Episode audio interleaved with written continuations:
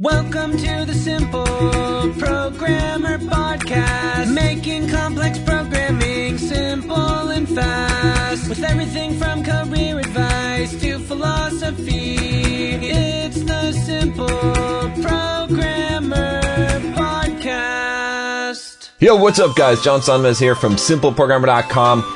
And today we're going to be addressing the question that I get quite a bit, which is should you learn more than one programming language as a programmer? And there's a lot of confusion around this. A lot of you guys are doing things wrong, and that's why it's taking you so long to become a developer or to become successful as a developer. And we're going to be addressing that today. So if you guys are just joining me for the first time, I'm John from simpleprogrammer.com. On this channel, I teach you how to level up your career as a developer, how to learn the soft skills, the things that people don't teach you about being a programmer and about life. And so uh, you're in the right place. Make sure you click the subscribe button. If you haven't already, also check out the Complete Software Developer Career Guide.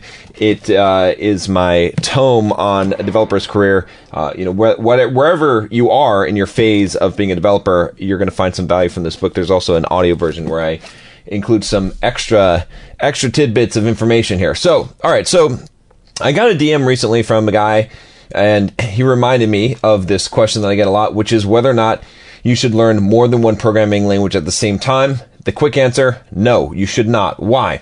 All right, so it comes down to this: focus. All right. So many of you guys, and I hear this all the time, and a lot of the guys that I coach that I'm helping them to become a developer or to increase their earning as a developer, they are trying to do so many things at once. All right. I mm-hmm. hear about them trying to learn this technology and that technology, and I'm reading this book and I'm watching these courses.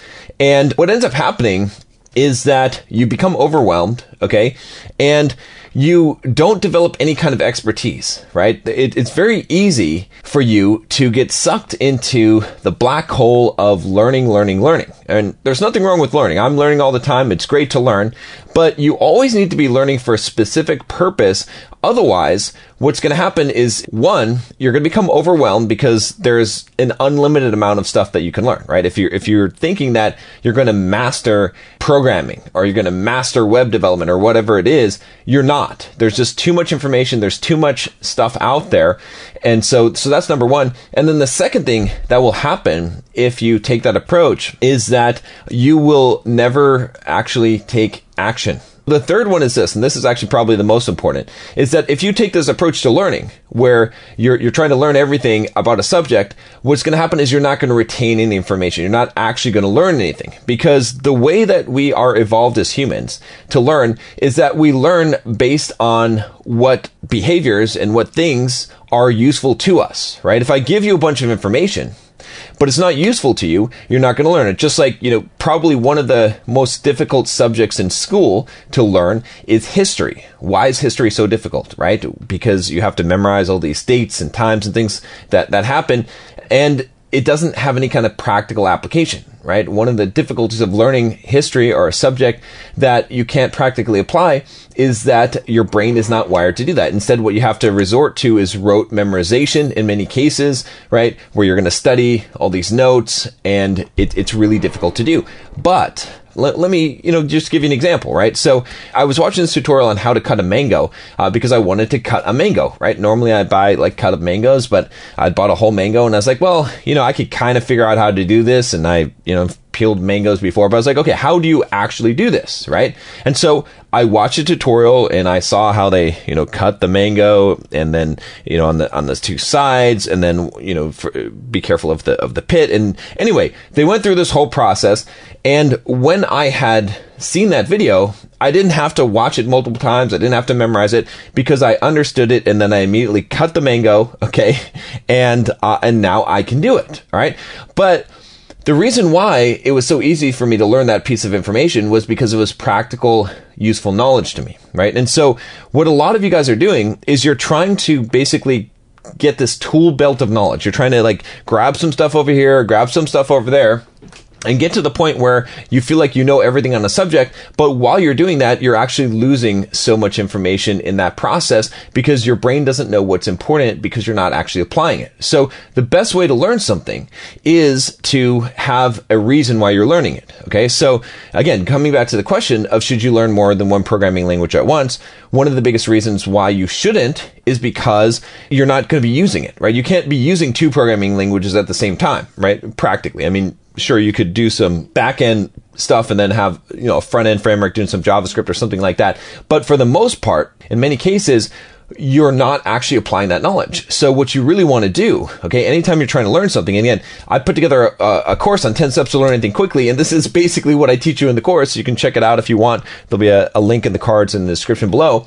But the whole idea is that you want to learn X. What's up, guys? John Sonmez here from SimpleProgrammer.com, and I want to tell you about my free blogging course that you can sign up for at SimpleProgrammer.com forward slash pblog.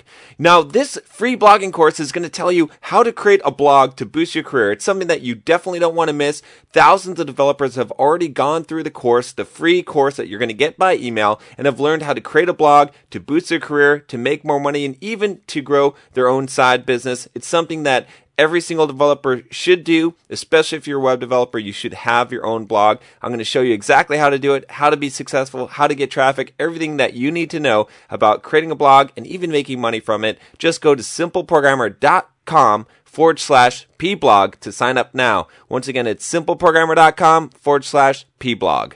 So you can do why. All right. So you got to figure out what your why is. What are you actually trying to accomplish, right? Are you just trying to learn a programming language so that you can have the skills to become a programmer and get a, a good job or get a better job? That, that's a really weak why. Instead, you need to come up with a project, a thing that you're trying to solve. You know, some of the best programmers that I know okay when when i was really involved in industry and used to work in the field would be programmers that came from a, a non computer science background. These would be programmers who worked maybe a corporate job okay maybe they're an accountant or you know they were working in marketing or something like that eh, or a scientist and what happened was in order to do their job they started learning some programming in order to automate things maybe they were starting off by automating excel spreadsheets or maybe they were crunching some data and so they needed to write an application to do that.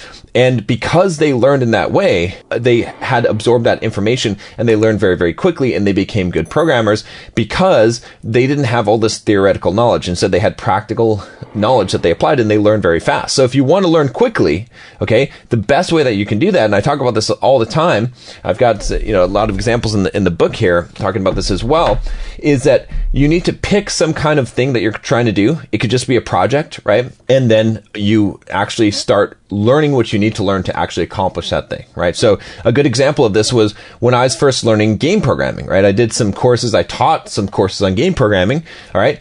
And I, I wanted to learn it, right? I, wanted to get into it. So what I did was I started off by picking a game. In fact, the very first game that I had created when I was learning game programming is I said, I want to create a Pong game. Okay. Very simple, very simple game, right? Not, not very complicated at all. You just have two paddles, you have a ball, right? And so I figured out what I needed to learn to do that, right? So I figured out, okay, how do I display a graphic on the screen? So I had to go and I had to learn that. Okay, so then I, I could put a little paddle on the screen. Okay, now I knew how to do that piece of, uh, of, of code and, and how to implement that. All right. And then the next thing I needed to learn was, well, how do I animate this? How do I actually get things to move? So then I learned about a game loop. Okay. And, and how games work. And then I learned that little piece of information. I realized, okay, the game loop goes. And then every time that the loop goes, I update the states of the sprites that I have on the screen. So then I learned, well, how do I take input, right? To actually move that paddle around, right? So it was a logical progression and I only learned the things I needed to learn. Okay. Now I didn't learn everything about game development at that point. I didn't know how to make 2D side scrollers or to make a, you know, use a 3D game engine, which was fine. Okay. Because I wanted to learn the specific set of skills to do that specific thing. Now later on, when I wanted to learn some more game development, I picked another project, right? I think one of the next things that I tried to emulate was a Pac-Man type of game. So can I make Pac-Man? Okay, it was a whole different set of, of skills. And then like a 2D game. What if a, a 2D side-scrolling game? How do I implement those things? Right? So the key here, again, really, really important is that when you want to learn something, you need to know what it is that you're learning and why. And the why is the most important thing. So pick something, right? If you if you just ask me the question, should I learn more than one programming language at once? Maybe the answer it could be yes, okay? But only if you have a reason for it right? Otherwise, what are you doing, right? If you're just studying books, just trying to learn programming, that's why it takes you three, four years. That's why it takes you forever and you feel like you're not getting anywhere is because you're not actually implementing stuff, right? You're not actually learning for a reason, right? You need to learn for a very specific reason and then that stuff is going to stick and then you're going to be able to, uh, you know, you're, you're going to be able to retain that information and you're going to learn way, way more efficiently. You could probably learn 10 times faster, okay, if you have a good why for it, right? And, and part of it is just because the scope is going to be much smaller, right? If you try to learn a programming language, okay, uh, there was a, there was a period of time where I was trying to learn C sharp, okay, and I was like, okay, I'm going to go through or the .NET framework, and I was like, I'm going to go through every single object in the .NET framework and and learn every single one of those things. And I never succeeded in doing that. Why? Because it's too much. Okay. And, you know, when I actually got good, what I had done was I had implemented some projects, right? I, I didn't need all that stuff. I don't need to know all that stuff, right? A lot of you are trying to, like, you feel like you need to get all this information, but you only need the information that you're going to utilize. And then when you have a problem that you can't solve, when you have new problems that you're facing, that's when you gain new information to be able to solve that problem. Okay. Uh, again, doesn't mean that you can't learn kind of the general gist of things and get a background, like summary of things. That's that's useful from time to time. I read a lot of books that uh, that are on knowledge that I'm not practically applying at that moment and and it's sort of just like you know stuff that I'm doing while I'm running.